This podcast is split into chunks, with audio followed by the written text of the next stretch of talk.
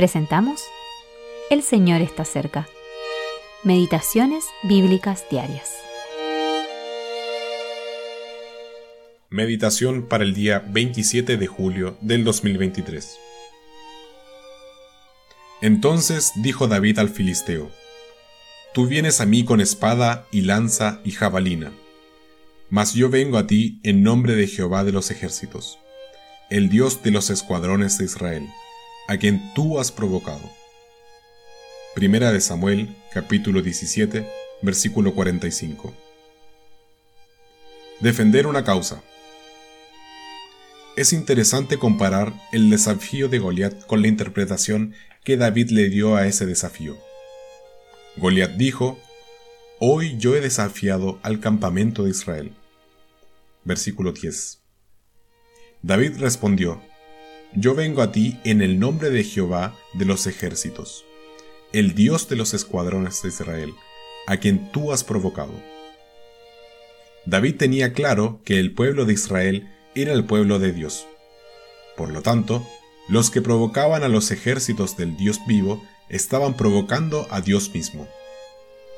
Esta perspectiva hizo que David tuviera mucha valentía, aun cuando todas las probabilidades estaban en su contra.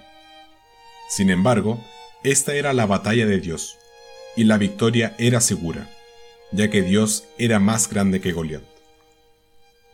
David caminaba con Dios, y éste le hizo ver su mano en las circunstancias de su vida.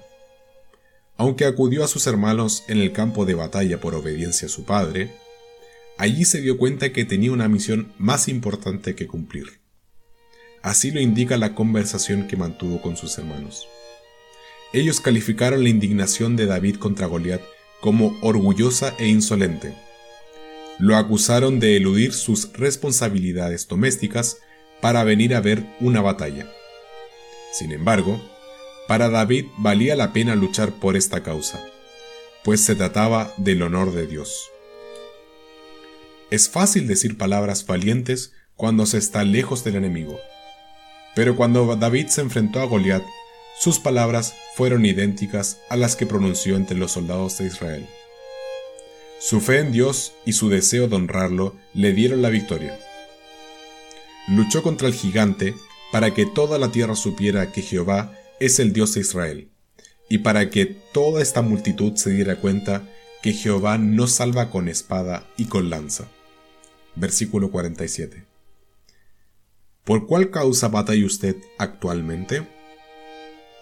Grant W. Steidl.